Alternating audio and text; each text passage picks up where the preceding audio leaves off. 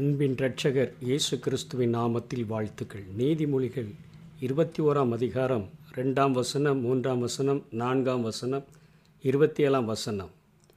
மனுஷனுடைய வழியெல்லாம் அவன் பார்வைக்கு செம்மையாய் தோன்றும். கர்த்தரோ இருதயங்களை நிறுத்து பார்க்கிறார். பலியிடுவதை பார்க்கிலும் நீதியும் நியாயமும் செய்வதே கர்த்தருக்கு பிரியம்.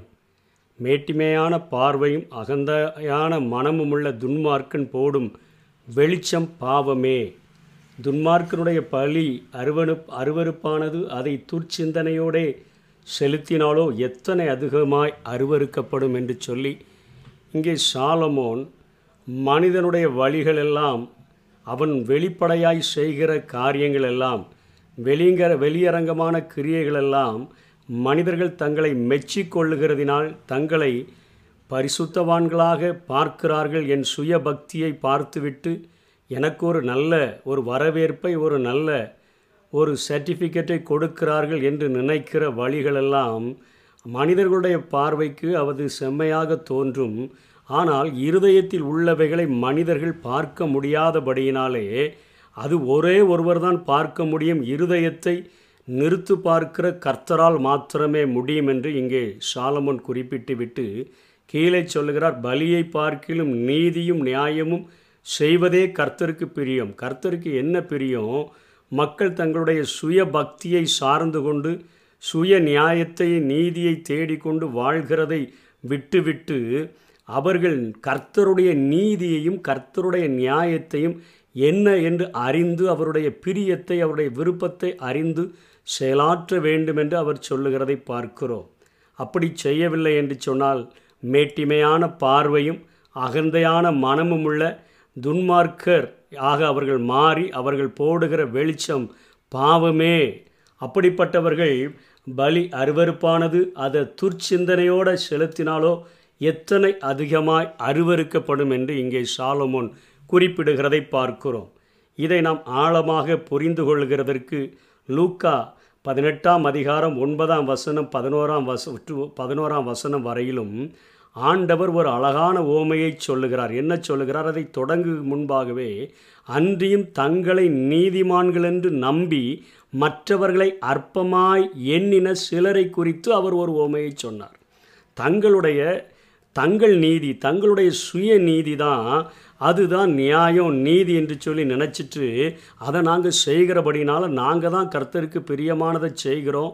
கர்த்தருக்கு பிரியமானது என்னன்னு சொல்லி அறியாமலேயே மற்றவர்களை அற்பமாக எண்ணுகிறவர்களுக்கு உணர்த்தி வைக்கும் வண்ணமாக ஆண்டவர் ஒரு ஓமையை சொல்லிக் கொடுக்கிறார். இரண்டு பேர் ஜெபிக்கும்படியாக ஆலயத்திற்கு சென்றார்கள். அதிலே ஒருவன் பரிசேயன் இன்னொருவன் ஆயக்காரன். அந்த பரிசேயன் செய்த ஜெபம் அவன் சொல்லுகிற காரியமெல்லாம் நான் வாரத்திற்கு நான் இரண்டு முறை உபவாசிக்கிறேன். என்னுடைய சம்பாத்தியத்திலெல்லாம் நான் தசம்பபாகம் கொடுக்கிறேன். அந்த பரிக்காரன் அந்த கொள்ளைக்காரனை போல அந்த ஆயக்காரனை போல நான் இல்லை. என்னுடைய சுய நீதியானது அவ்வளவு அழகாக வெளிச்சமாக அது பலி செலுத்துகிறதானாலும் சரி காணிக்கை கொடுக்கிறதானாலும் சரி எல்லாவற்றிலும் சிறந்து விளங்குகிறது என்று சொல்லி அங்கே ஆண்டவரிடத்திலேயே அவன் தம்பட்டம் அடிக்கிறதை நாம் பார்க்கிறோம். ஆண்டவருடைய சுவாவம் என்ன? இயேசு கிறிஸ்து காணிக்கை பெட்டியின் அருகே அமர்ந்திருந்து காணிக்கை போடுகிறவர்களை குறித்தே மனிதர்களுடைய பார்வை என்ன? கர்த்தருடைய பார்வை என்ன என்பதை வெளிப்படுத்தினார். மனிதர்கள் எப்பொழுதுமே தாங்கள் அதிகமாய் போடுகிறதைத்தான் அவர்கள் பெரிதாக காண்பிப்பார்கள். அதை பேரெழுதி வாசிப்பவர்களும் இவர்கள் இத்தனையாய் கொடுத்தார்கள் என்று தான் மெச்சிக்கொள்வார்கள். ஆனால் ஆண்டவருடைய பார்வை என்ன?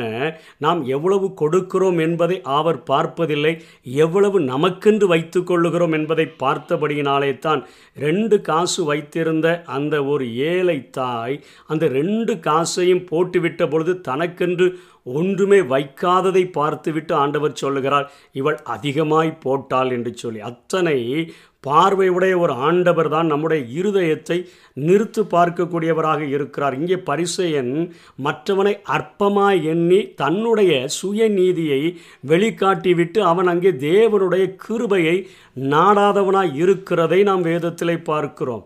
ஆனால் அந்த ஆயக்காரன் தூரத்தில் நின்று கொண்டு அவன் வானத்தையே ஏறெடுத்து பார்க்க துணியாம அவன் தன்னுடைய மார்பில் அடித்து கொண்டு அவன் ஆண்டவரிடத்தில் ஆண்டவருடைய கிருபைக்காக அஞ்சுகிறான் இன்றைக்கு மனை மனி மனிதர்கள் தங்கள் கொடுக்கிற பணத்தினால் தங்கள் ஆலயத்திற்கென்று பிரயாசப்படுகிற பிரயாசங்களினால் ஆண்டவர் தன்னை மெச்சிக்கொள்வார் என்று எண்ணுகிறார்கள். கிருபையை சாராத எந்த ஒரு மனிதனையும் ஆண்டவர் விரும்புகிறதில்லை. அதற்காகத்தான் ஆண்டவர் தெளிவாக சொல்லுகிறார் தன்னை நீதிமான் என்று எண்ணி மனுஷனுடைய வழி அவன் பார்வைக்கு செம்மையாக இருக்குது. தன்னை நீதிமான் என்று எண்ணி மற்றவனை அற்பமாய் எண்ணுகிறான். அவன் பரிகாரன் என்று சொல்லுகிறான்.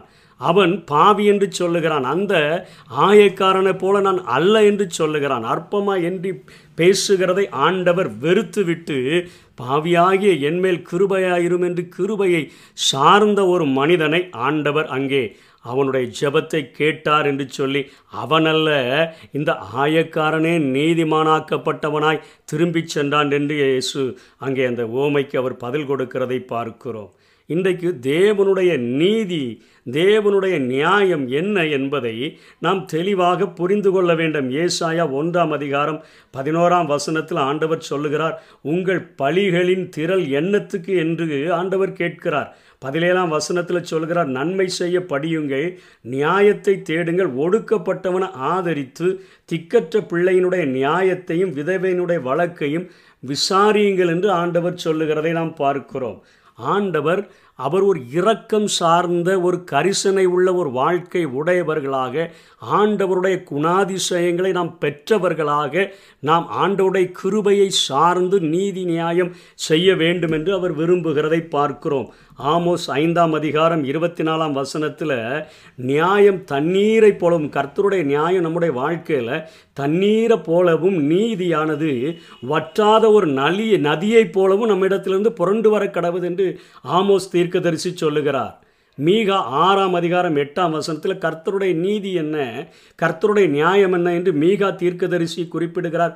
மனுஷனே நன்மை இன்னதென்று அவர் உனக்கு அறிவித்து இருக்கிறார் நியாயம் செய்து இரக்கத்தை சிநேகித்து உன் தேவனுக்கு முன்பாக மனத்தாழ்மையாய் நடப்பதை அல்லாமல் வேறு எண்ணத்தை கர்த்தர் உன்னிடத்தில் கேட்கிறார். நீ இன்ன நீ நன்மை இன்னதென்று அறிந்து அறிவித்திருக்கிறார் உனக்கு.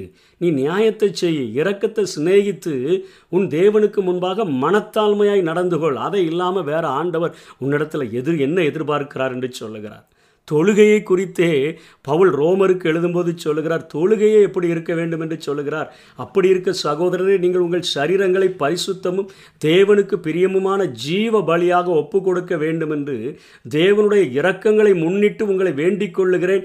நீங்கள் இதுவே நீங்கள் செய்யத்தக்க புத்தி உள்ள ஆராதனை என்று சொல்லிவிட்டு நீங்கள் இந்த பிரபஞ்சத்துக்கு ஒத்த வேஷம் தெரியாமல் நான் இவ்வளவு கொடுக்குறேன் இவ்வளவு நியாயம் செய்கிறேன் இவ்வளவு ஆலயத்துக்கு போகிறேன் இவ்வளவு ஆலயத்தினுடைய பிரகாரங்கள் காரியங்களில் நான் ஈடுபடுகிறேன் வேலைகளில் ஈடுபடுகிறேன் எல்லாவற்றிலும் நான் முதன்மையாக இருக்கிறேன் என்று சொல்லுகிற இந்த பிரபஞ்சத்துக்கு ஒத்த வேஷம் தெரியாமல் தேவனுடைய நன்மை என்ன? தேவனுடைய பிரியம் என்ன? பரிசுத்தமும் என்ன? பரிபூரணமான சித்தம் என்னதென்று பகுத்தறியத்தக்கதாக உங்கள் மனம் புதிதாகிறதுனாலே நீங்கள் மறுரூபமாகுங்கள் என்று சொல்லுகிறார். அவர் பலியை விரும்பலையா? அதை காட்டிலும் இரக்கத்தை அவர் சிநேகிக்கிறார். இரக்கத்தோடு கூட நீதியையும் நியாயத்தையும் நாம் நீதியாம் நியாயம் நம்மிடத்திலிருந்து தண்ணீரைப் போலவும் நீதி வற்றாத நதியைப் போலவும் புரண்டு வர கடவது என்பதுதான் ஆண்டவருடைய பிரியமாக இருக்கிறபடினால நமக்கு செம்மையாய் நமக்கு பேர் புகழை கொண்டு வருகிற நற்கிரியைகளை செய்கிறதை விட்டுவிட்டு தேவனுக்கு எது பிரியம் என்னுடைய வாழ்க்கையில் நான் இது செய்தால் தேவனுக்கு பிரியமா? இந்த இது நிமித்தமாக என் வாழ்க்கையில் அவருடைய கிருப அவருடைய இரக்கங்கள் என் வாழ்விலே பெருகுமா என்பதை பார்த்து நாம் கிரியை செய்யும்படியாய் அழைக்கப்பட்டிருக்கிறோம். எபிரேயர் பத்தாம் அதிகாரம் ஐந்திலிருந்து ஒன்பது வரை அங்கே எபிரே ஆக்குன்னு சொல்லிட்டார். பழியை காணிக்க நீங்கள் விரும்பலை. ஒரு சரீரத்தை ஆயத்தம் பண்ணினீர் என்று இயேசு சொன்னது போல புஸ்தக சுருளில் என்னை குறித்து எழுதியிருக்குது. சர்வாங்க தகன பலி பாவ நிவாரண பலியெல்லாம் உங்களுக்கு பிரியமில்லை. நான் இதோ என்னை குறித்து எழுதியிருக்கிறதை நிறைவேற்றுகிறதற்கு வருகிறேன் என்று சொல்லிவிட்டு அவர் சொல்லுகிறார். இரண்டாவதை நிறு நிலைநிறுத்துகிறதற்கு முதலானதை முதலாவது வந்ததை நீக்கி போடுகிறார் பலியை அவர் நீக்கி போடுகிறார் சபரவாங்க தகன பலியை நீக்கி போடுகிறார் அவைகள் குற்றமுள்ளதாய் மாற்றப்பட்டு விட்டது. இன்றைக்கு ஆண்டவருக்கு நீ பலி செலுத்தி விட்டா ஆண்டவருக்கு என்று நிறைய காணிக்கையை கொடுத்துட்டா ஆண்டவருடைய காரியங்களை ரொம்ப அதிகமாக ஈடுபட்டுட்டா ஆண்டவர் அப்படியே மனசாந்தியாய் மாறிவிடுவார் என்று நினைக்கிறோம்.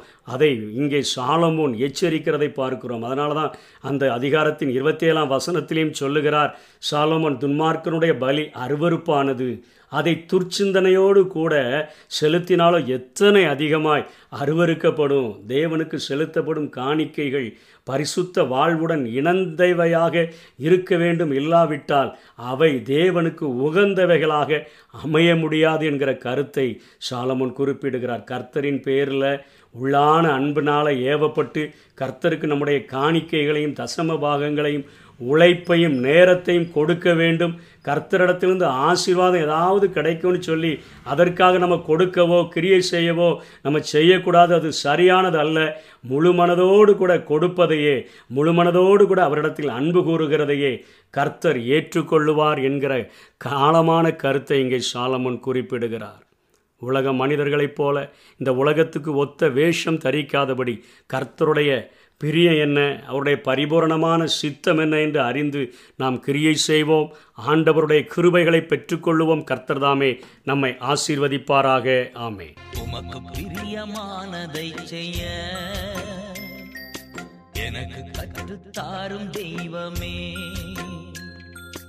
உமக்கு பிரியமானதை செய்ய எனக்கு கற்றுத்தாரும் தெய்வமே.